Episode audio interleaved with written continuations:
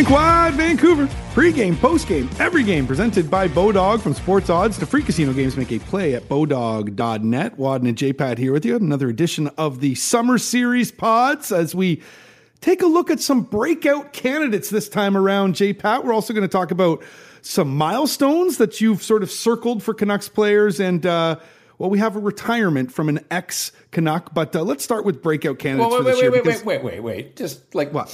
You smell that? Yeah.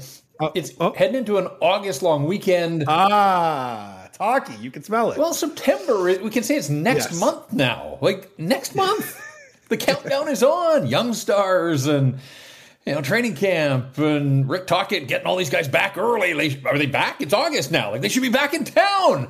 Uh, I don't think they are, but uh, anyways, yeah. I mean, look, time marches on. Not a whole lot happening. It kind of feels like the Canucks have gone into hiding as an organization. Uh, I'm not expecting a whole lot of news here, although Patrik Allvin has surprised us on some long weekends. So uh, don't think that we're ready for an Elias Pettersson extension. I mean, some people are, but I don't think we're going to get it on this long weekend.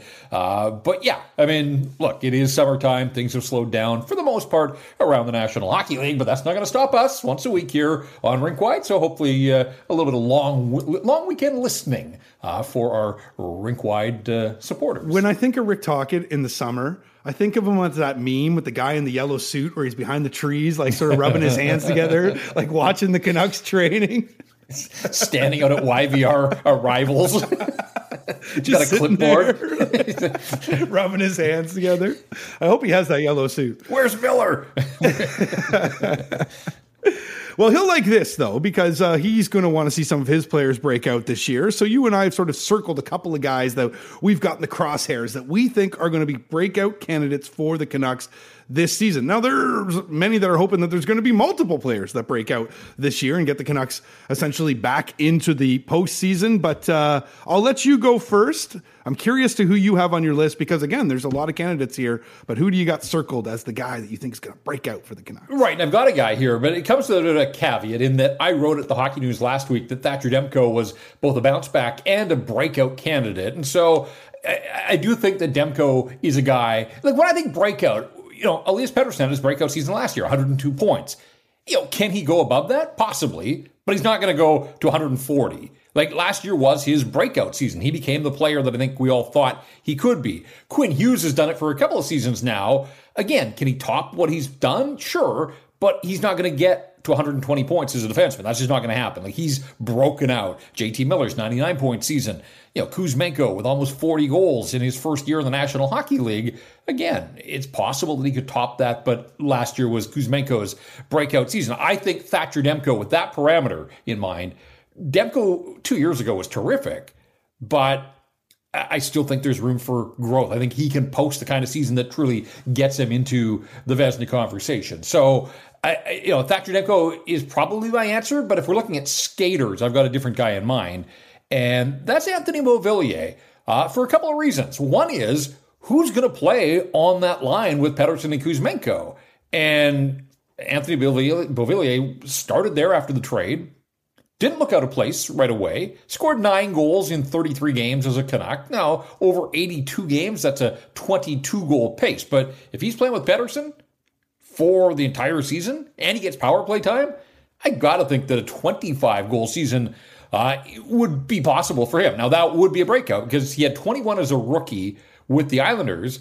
He hasn't crested 20 goals since, has had three seasons of 18 goals, including last year.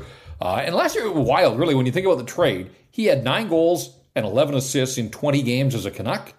He had nine goals and 11 assists in, and 20 points in 49 games with the Islanders. So he had identical point totals, played more for the Isles than he did for the Canucks, but Canucks scored more than the Islanders did. So it's not a huge surprise that uh, he was able to match his point total in, in fewer games. Uh, all of that said, you know, I think for him to have the breakout season, well, keep in mind too, it's a contract year, and we know how that works uh, so often in hockey. So, you know, if Beauvillier played a full season alongside Pettersson and Kuzmenko, I think it's possible that he could be a 25 and 25, sort of a 50 point guy for the Vancouver Canucks. You know, I'm not looking at him being a 75 point guy. I don't think that's going to happen for him. But if he gets that opportunity to start in that like grade A position on this hockey club, he's going to have to produce and he's going to have to hold up his end of the bargain. And we know at times down the stretch there that Rick Tocchet kind of cracked the whip. There were some games where he pulled him off that line. He wasn't thrilled with his battle level, his compete. Talked about needing somebody that was going to get in on the forecheck and turn pucks over so that Elias Pettersson could go to work. So, you know, there's a fair bit on Beauvillier. But just in terms of that like opportunity that's there, somebody is going to play the right side with Elias Pettersson. And if it's Anthony Beauvillier, well, I don't care who it is. I mean, maybe that would have been my, my simple answer. Whoever plays with Pettersson is setting themselves up then to have their breakout season. But I do see a path forward that Anthony Beauvillier could be that breakout guy if he's there all season long. Now, if they use him as a trade chip at the deadline, if they don't have any plans on keeping him beyond this season, sure, uh, that's going to cut into his point totals as a member of the Vancouver Canucks. But Beauvillier is a guy that certainly I'm keeping an eye on. Really going to be curious to see where does he start training camp? Where does he play in the preseason? Is he going to get a look on the team on the team's top line? I think if you're playing in the top six, you got to be better than half a point a, play, a game player, and that's what Anthony Beauvillier was last year. So definitely going to have to have breakout totals to be able to, in my opinion, remain in a top six position on any really NHL team. You want to have a guy that's scoring at least you know, at a rate of 0.6 or, or yep. more, I think, uh, uh, in points per game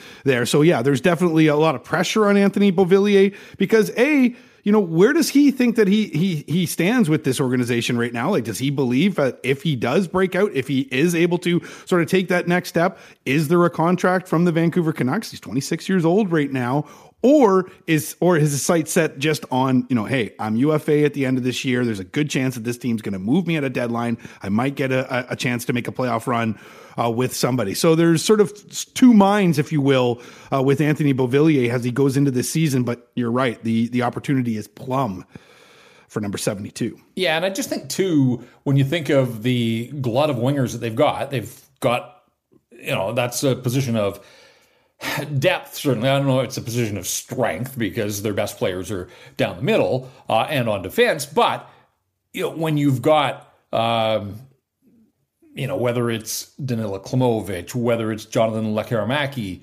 uh, you know guys that haven't even touched the NHL yet, but they also play that position. You know you hope that they can grow and develop a first and a second round pick for the Vancouver Canucks.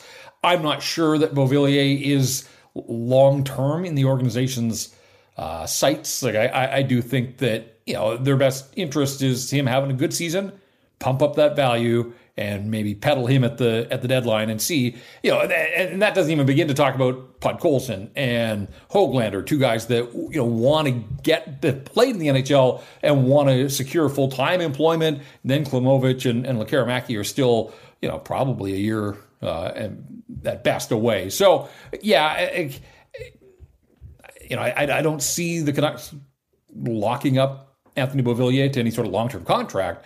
But it is in their best interest that you know he's in a position to succeed, that he does succeed, that he scores, and then you've got uh, possibilities in and around the trade deadline. Well, I guess that all depends on too. If you if you look at players like Lekkerimaki, uh, Klimovich, and just you, you, think how long away are they? But also too, if you're Anthony yep. Beauvillier, you're not probably looking for you know a three year, two year contract uh, when you're going into your UFA year. You're going to want to try to hit a home run and try to get more years than that. So, yeah, I think you're right, though, in terms of uh, the opportunity is definitely there for Anthony Beauvillier to have that breakout season.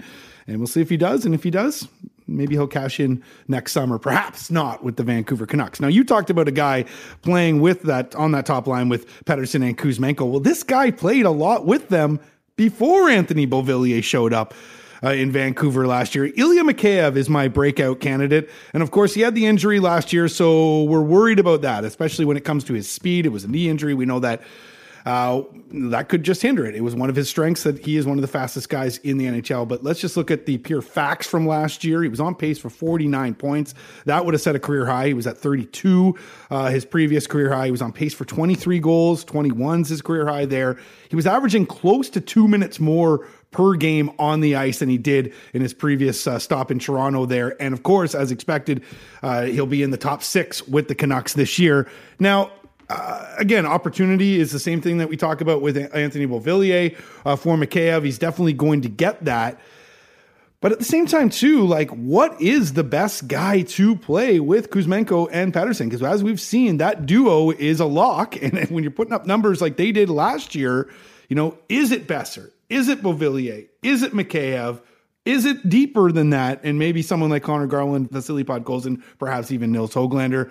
I don't know right now. But to me, I think Mikheyev's in the right position to take over that spot, and I think he's also in the right position to have a breakout season. Yeah, and that's a good choice, and and it's quite possible that he does uh, get reunited with uh, Kuzmenko and Pettersson, and they had some success. Look, this guy had 13 goals and 28 points in 46 games at way less than 100 percent, as we know now uh, that they had to shut him down. So you know, fairly productive in a limited amount of games, uh, and also at less than full health. Now could I see him establishing a career high for goals and points if he's put in that position? Absolutely. But you know what? I'd like to see him establish a career high in games played. Yeah. Has never has never played more than 54 games in a season. Yeah. And that was 2 years ago in Toronto.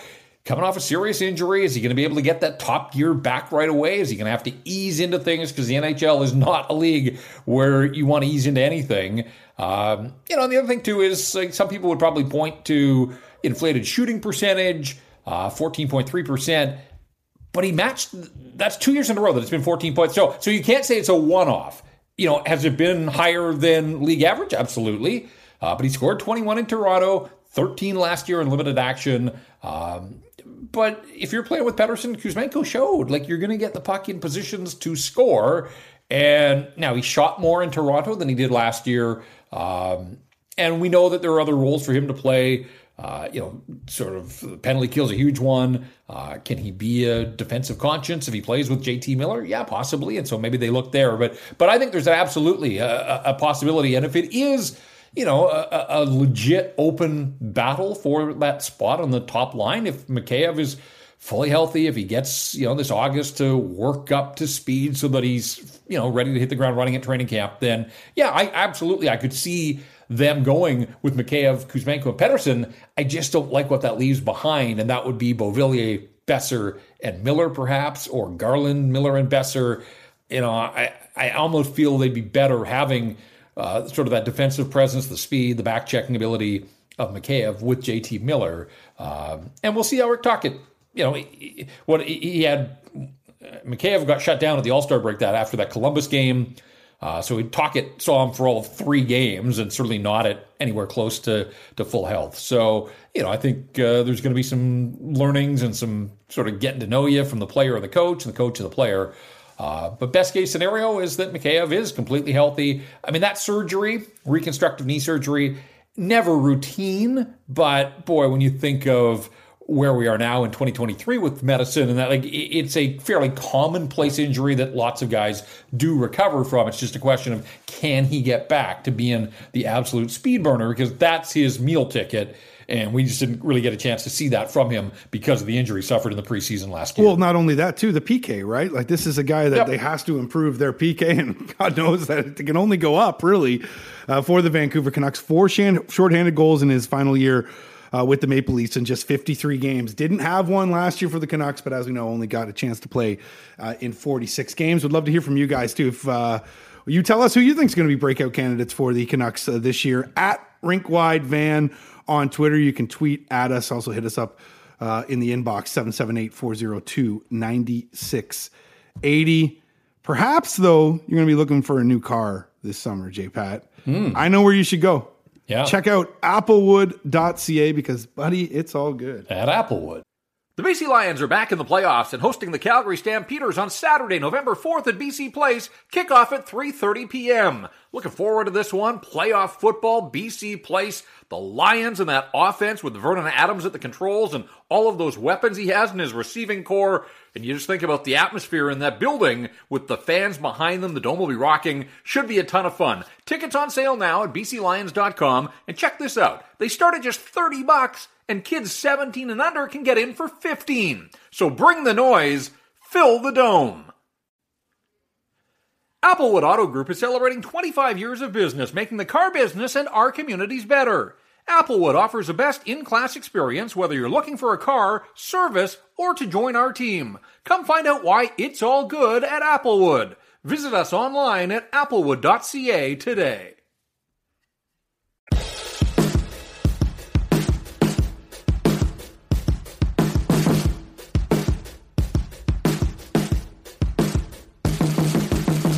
Let's take a look now at some attainable milestones from Canucks players. You got a five-part series, five-part series, J-Pat. Holy! Can, can, you tell it's the dog days of summer? Uh, yeah, look, I, I started out just kind of trying to figure out where Quinn Hughes could get, like how high could he climb this year? Uh, you know, all time within the Canucks franchise scoring ranks, both for defensemen and overall. And then from there, I was like, well, why stop at Hughes? Like, there were a bunch of guys that, uh, and this is part of the crazy thing too, Andrew, is like, you think of where the Canucks are in their competitive cycle, and we're looking at Quinn Hughes, who's just going to obliterate the record book. Elias Pettersson is with a bullet heading for the top five all time in scoring. JT Miller could get there if he plays out this contract and is as productive or anywhere close to as productive as he's been uh, in his time as a Canuck. You know, Brock Boeser, who knows what his future holds with the Canucks, but he's been around for a while. He's working his way up there as well. And so then I thought, you know what? Like, well, it's summertime. There isn't a whole lot of news coming out of the Canucks, but people still want some content. So that was sort of the origin story of where it came from. And then it turned into a five part series in this, you know, first week of August. Just something to, you know, remind people a little bit of, you know, yeah, the team hasn't had a ton of on ice success, but individually, like we are looking right now at some of the greatest players in franchise history, and that's where you want to pull your hair out that they haven't been able to surround them with the players necessary for this group to a make the playoffs, which is such a low bar in the grand scheme, but then be truly competitive. So yeah, it was a five part series at the Hockey News. If you haven't checked it out, uh, long weekend reading for you. Uh, you can go find it there and just like I was trying to have some fun with some numbers. Usually the numbers hurt, these ones don't.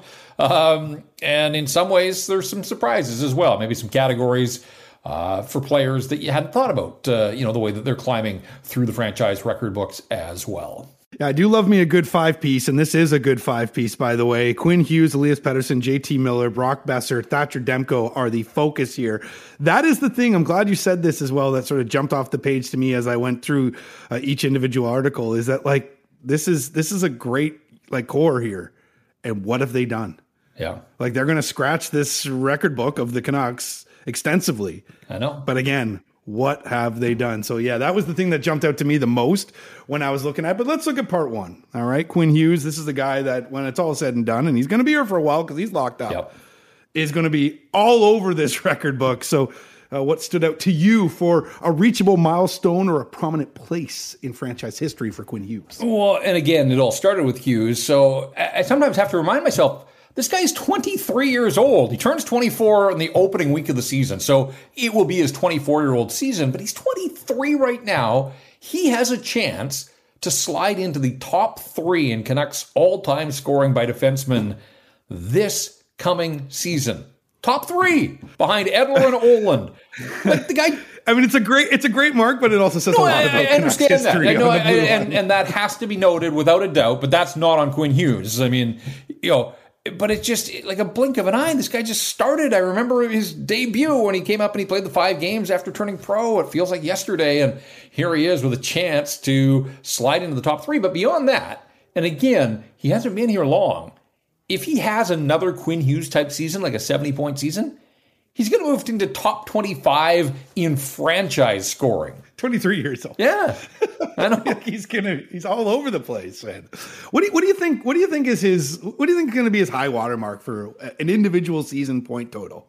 Well, if this team gets better and they surround him and he has like a you know any sort of kind of a Devon Toews like partner uh, ever, um, I, I think somewhere in the 80s, I think he can get to, I, you know like Erik Karlsson did stupid things last year in San Jose, getting over 100 points. I, I don't see that. I mean, I look, I've learned not to bet against Quinn Hughes, but I think somewhere in the 80s is certainly possible. Uh, and again, if you can up the goal total, uh, you know, that would help too. So, yeah, uh, you know, we know that it's just a matter of time now. Like he's going to reel in Edler and Ohlund and the rest of them, but um, he will stand alone. It's just a question of how quickly. Obviously, it can't happen this year for him, but uh, he can get as high as third in franchise history uh, when it comes to defenseman scoring before he's before the age of 25. Which so if he is a you know a career Canuck, we give him 10 more years beyond his 25th birthday. Like,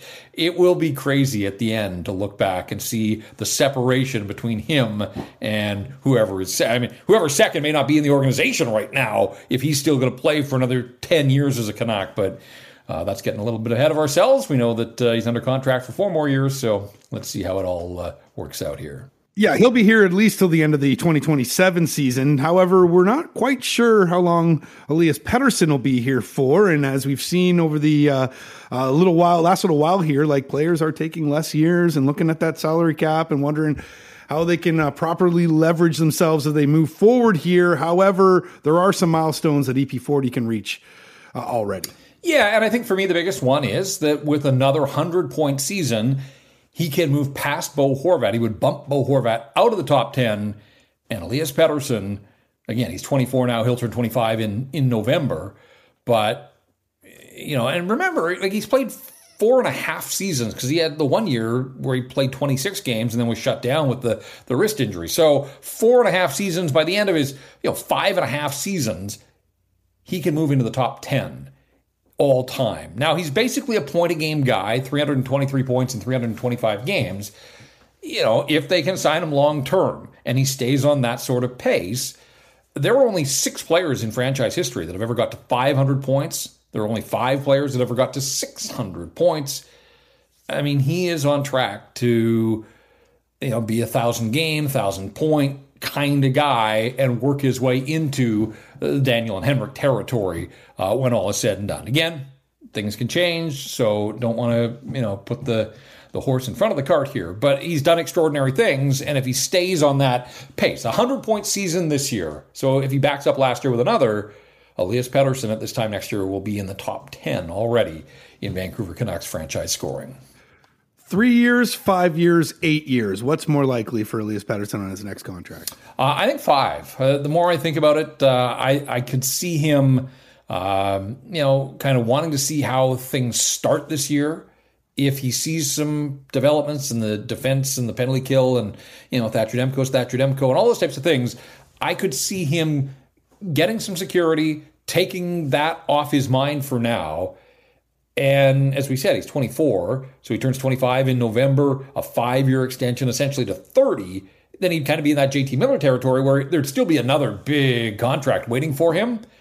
But this wouldn't lock him in if the Canucks just spin their wheels and can't get out of neutral and, and can't make the progress that he's looking forward to or for. So, yeah, I, I would say I, I could see him securing some money so that there's personal security there, but not tie himself to a max deal with the Vancouver Canucks.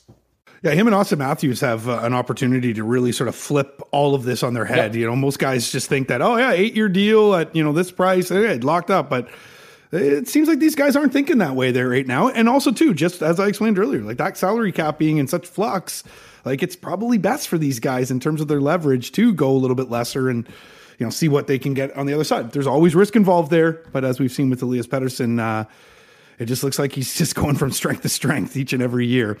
Uh, JT Miller is on your list here. He's part three of your attainable milestones from Canucks players pieces. And one of the things I think that stands out to me the most to JT Miller, and I've said this before on past podcasts, he's second in franchise history in points per game behind Pavel freaking Bure. like it's uh, it's an unbelievable stat for JT Miller. And I think that years from now, if it if it stays there, I think people would have a hard time guessing that it was JT Miller that is second amongst the Canucks in terms of points per game. Yeah, and, and look, we just talked about Elias Pettersson. We all speak so glowingly about Quinn Hughes, and I pointed this out and I put the the stats in the JT Miller piece, which was part three of the series. Nobody has scored more for the Canucks than Miller during his time here. Like Pettersson had the 26 game season where he had 21 points. Like that was almost a, a lost year. Miller, of course, had the 99 point season. Uh, was at 80 last year. Um, yeah, so like in some ways, like I know he's not the perfect player, uh, and there's some defensive warts and all that kind of stuff. But in four years, the guy has just been incredibly productive. Uh, whether it's point per game or just raw point totals, and nobody. I mean, he has more points in his time here uh, than Elias Pettersson and anybody else. He's gunning for a spot in the top 20 in franchise history in both goals and points. And I guess if there was one thing that kind of jumped out at me that I, I, I mean, like I watched him throughout his career here, uh, but I really hadn't thought about this. JT Miller has a chance to move into second in franchise history in overtime goals scored if he scores three this season.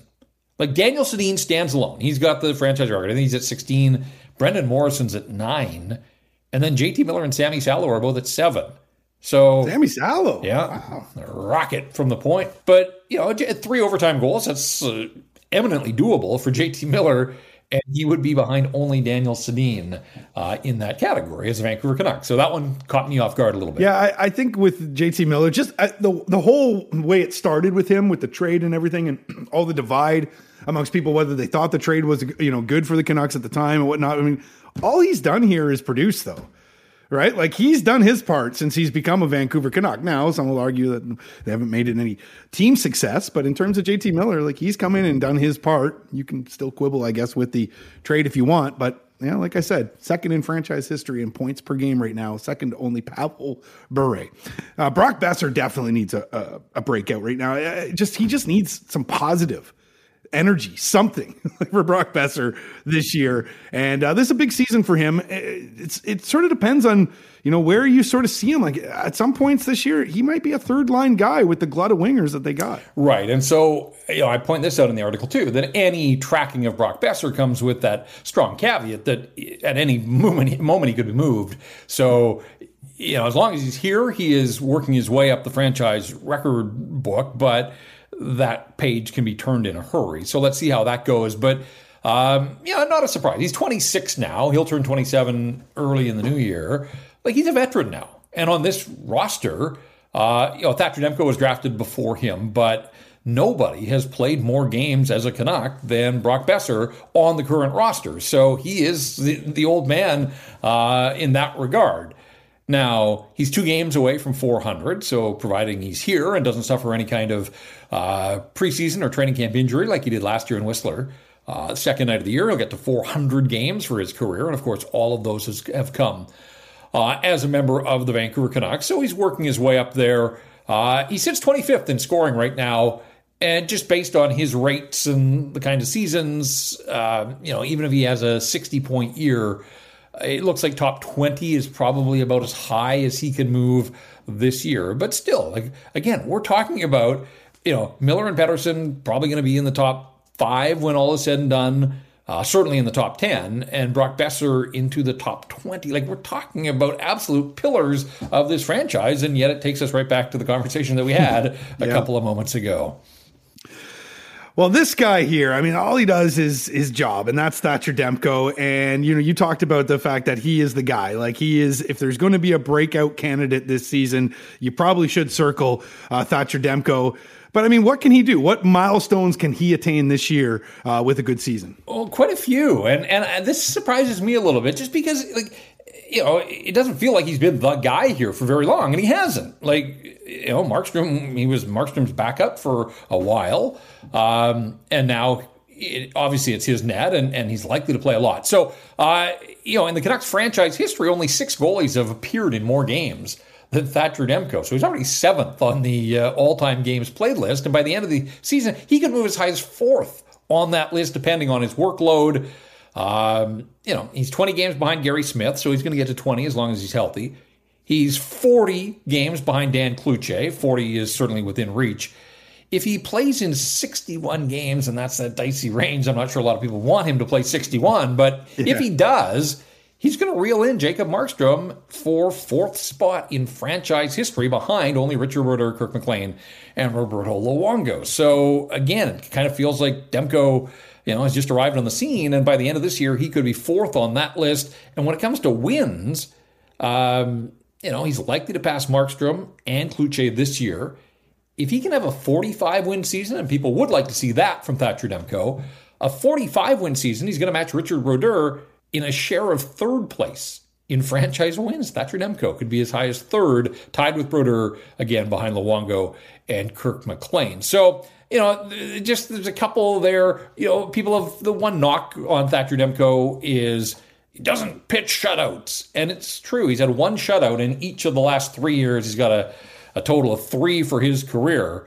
Um, he needs two more, and that would get him into tenth in team history. Um, but he's got some work to do. That's yeah, and that's an area. I mean, wins first. That that's the priority. But you'd love to pitch a perfect game now and then, and he's been able to do it in one once in each of the last three seasons. But uh, yeah, for a goalie that's capable of taking over games, uh, a little surprising that uh, he is sitting just you know with three in his National Hockey League career. Yeah, when it comes to shutouts, though, they're rare for the Vancouver Canucks. I know. Well, yeah. Ask Jacob so. Markstrom all about that. Took him forever to get his first one, but uh, he did rack up nine for Calgary though in the 2022, yeah. 2021, 22 season there. But uh, yeah, you're right. Rare for the uh, Vancouver Canucks to get that. But not uh, when you throw out all these numbers with Thatcher Demko, like they don't surprise me with Demko. No, like with with Miller, they do because you're like, wow, holy, like it's again. I don't think people have really sort of properly grasped what JT Miller has done since he's been here. But I I don't think that uh, is the case with Thatcher Demko. I think a lot of people understand, appreciate. Maybe those numbers jump off a little bit because of the short stint that he has been here. Uh, but uh, again, when it comes to Thatcher Demko, I think a lot of people have a lot of faith in him being the guy to ride the Canucks.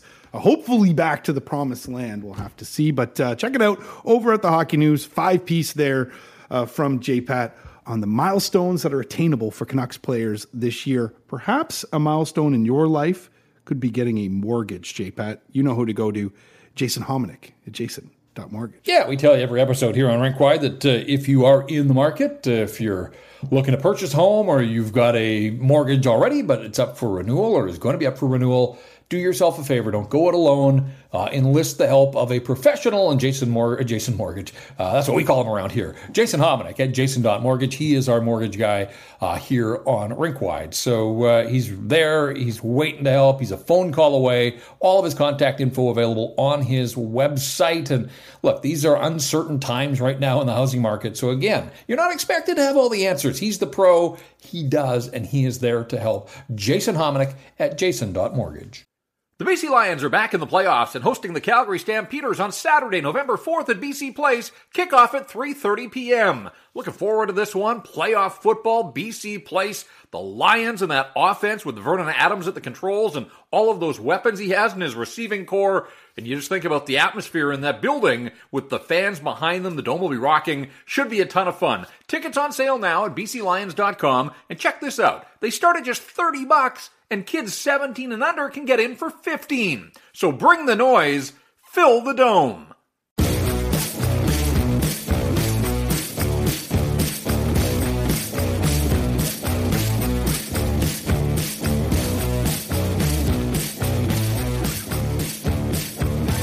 Rink Vancouver is presented by Bodog, Canada's home for casino games and sports odds, where everyone goes to play. Let's head over to Bodog and let's play perhaps on some of these lines. We've got NHL lines, JPat, for the start of the season, which is incredible. For uh, night one, there's three games that night. Nashville's in. That is incredible because most of the teams don't even yeah, have their lines exactly. sorted out for opening night. Exactly. But Bodog, Bodog ahead of the game. Hey, if you're one of those NHL insiders, you think you got a scoop, maybe you want to get in on this. But uh, Nashville is going to be in Tampa. Chicago is going to be in Pittsburgh. Of course, Bedard uh, making his NHL debut against Sid the Kid. Can you still call me kid? And uh, the Kraken and are in Vegas that night. Uh, the Golden Knights will hang a banner that night. I'm going to cir- circle in here on the Blackhawks and Penguins right now. If you believe the Hawks can win this one, they're at plus 175, minus 210 uh, for the Pittsburgh Penguins. No prop bets just yet, J Pat. So we'll have to wait on those ones for that game. But if I'll throw this one out to you, would you take Sidney and Connor to score on opening night. Ooh. Parlay them together. Star power. I like it. Uh, Sid, by the way, yeah, I mean, he'll be a 36 year old kid after the long after the long weekend here. Uh, yeah, his birthday's coming up. Birthday number 36 for Sidney Crosby. Uh, opening night, why not? Like, uh, yeah, I mean, Sid's been doing it throughout his career. Connor Bedard's going to make a, a career of it. Uh, he's going to score, and he's going to score a bunch. So why not on opening night? Uh, yeah, I kind of like that. Uh, I mean, talk about best interest for the NHL and the highlight shows and everything else. If those guys go off on opening night head to head, that's a big time win for the league, regardless of who comes out on top in that hockey game. I like the Kraken at plus 150 to upset the VGK on their banner night. These guys might be celebrating a little bit too much that night and have the focus there. Still, the carryover from. yeah, you know, you never know. Yeah.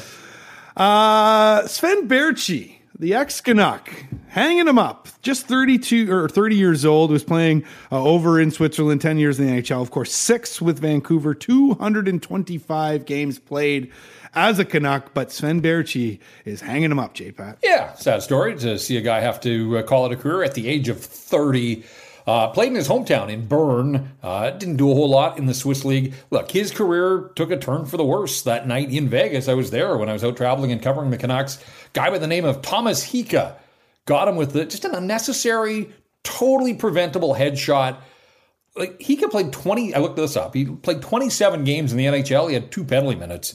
Uh, none on that play. That went unpenalized. It wasn't a dirty player, but that was a dirty play. And it wasn't him skating the length of the ice and launching himself in a blind side. It was in the neutral zone, and he just reached out and he popped Baertschi in the side of the head with his elbow, but clearly enough to, you know, rattle Baertschi and unfortunately cause brain injury that he really never recovered from. And, you know, you look back, and I did when the news came out that Sven Baertschi and Willie Desjardins' final year as head coach of the Canucks, and I know a lot of people have tried to forget that entire era.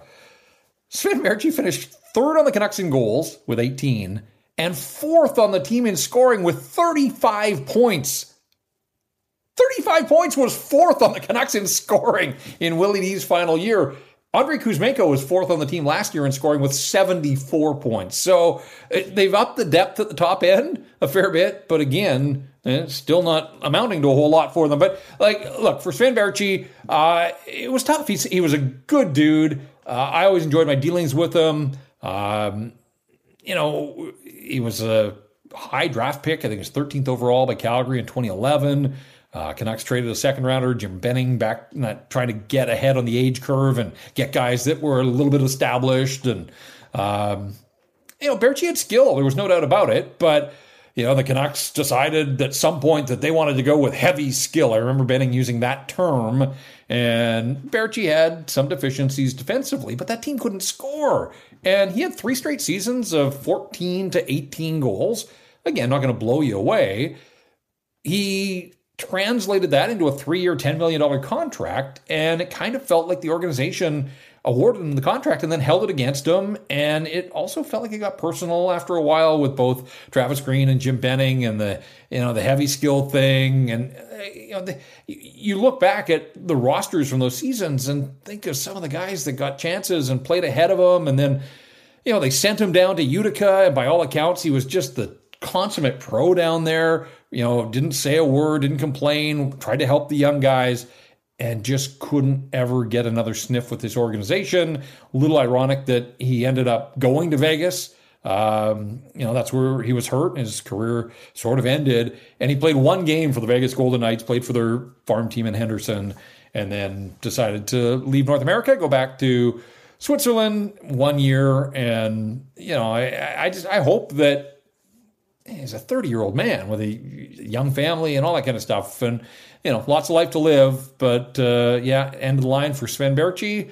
Uh, as far as a professional hockey player is concerned, we'll see if hockey is any part of his uh, life here moving forward. Yeah, the thing about Sven Baertschi, too, is that uh, he played in the original uh, AHL stop in Abbotsford as a member of the yeah. Abbotsford Heat there as well. And uh, I believe he was with Green in the Portland Winterhawks organization as well. Could be wrong about that one, but uh, there was definitely some history there uh, with Sven Baertschi. I think a lot of people really look at the trade, though, right? And the fact that that draft pick that went the other way to the Calgary Flames is producing for the Flames right now in Rasmus Andersson, And of course, you know, needing those right shot defensemen, that's something that's eluded the Canucks for many, many years. Well, how would you like a 50 point guy? Because that's what he does now as a member of the Calgary Flames and Rasmus Andersson. But yeah, again, Sven Baertschi probably didn't reach the heights that he could have reached as an NHL player, and a lot of that had to do uh, with injury, and unfortunately, uh, he had to cut his career short. So Sven Baertschi retiring from pro hockey at the age of 30. Travis Green came to Portland after Baertschi. They were both after, yeah, both in the Winterhawks organization. But Baertschi, I believe, had moved on to pro hockey by the time that Travis uh, got there. I, at least as the head coach, I stand to be corrected if uh, there was a little bit of overlap. Yeah, Baertschi, 2010 to 2012, he was there. So, okay. Anyway, yeah, yeah, I was an assistant with him. Anyway, a little bit of history there between Greener and Sven Baertschi. All right, so uh, happy retirement to Sven Baertschi, and uh, happy hope so. retirement Uh, to yeah. yeah, oh, yeah, of course, of course, especially with head injuries like that, it's just always tough. But uh, happy retirement to this podcast for another week, J Pat. Oh, I thought this was it for the, I thought we were retiring the podcast. no, no. Just, Just- this just for this episode. week. Just this week, yeah. episode. All right. Be okay. sure to head over to the Hockey News. Check out JP, JPat's uh, five piece he's got up there. And uh, so for some articles that are going to be coming out as the season starts to ramp out, because as you said right at the start of this podcast, you can smell it. Hockey is in the air. All right. This has been another edition of the Rink Wide Vancouver podcast presented by Bodog for Jeff Patterson. I'm Andrew Wadden. Remember, Rink Wide is the show.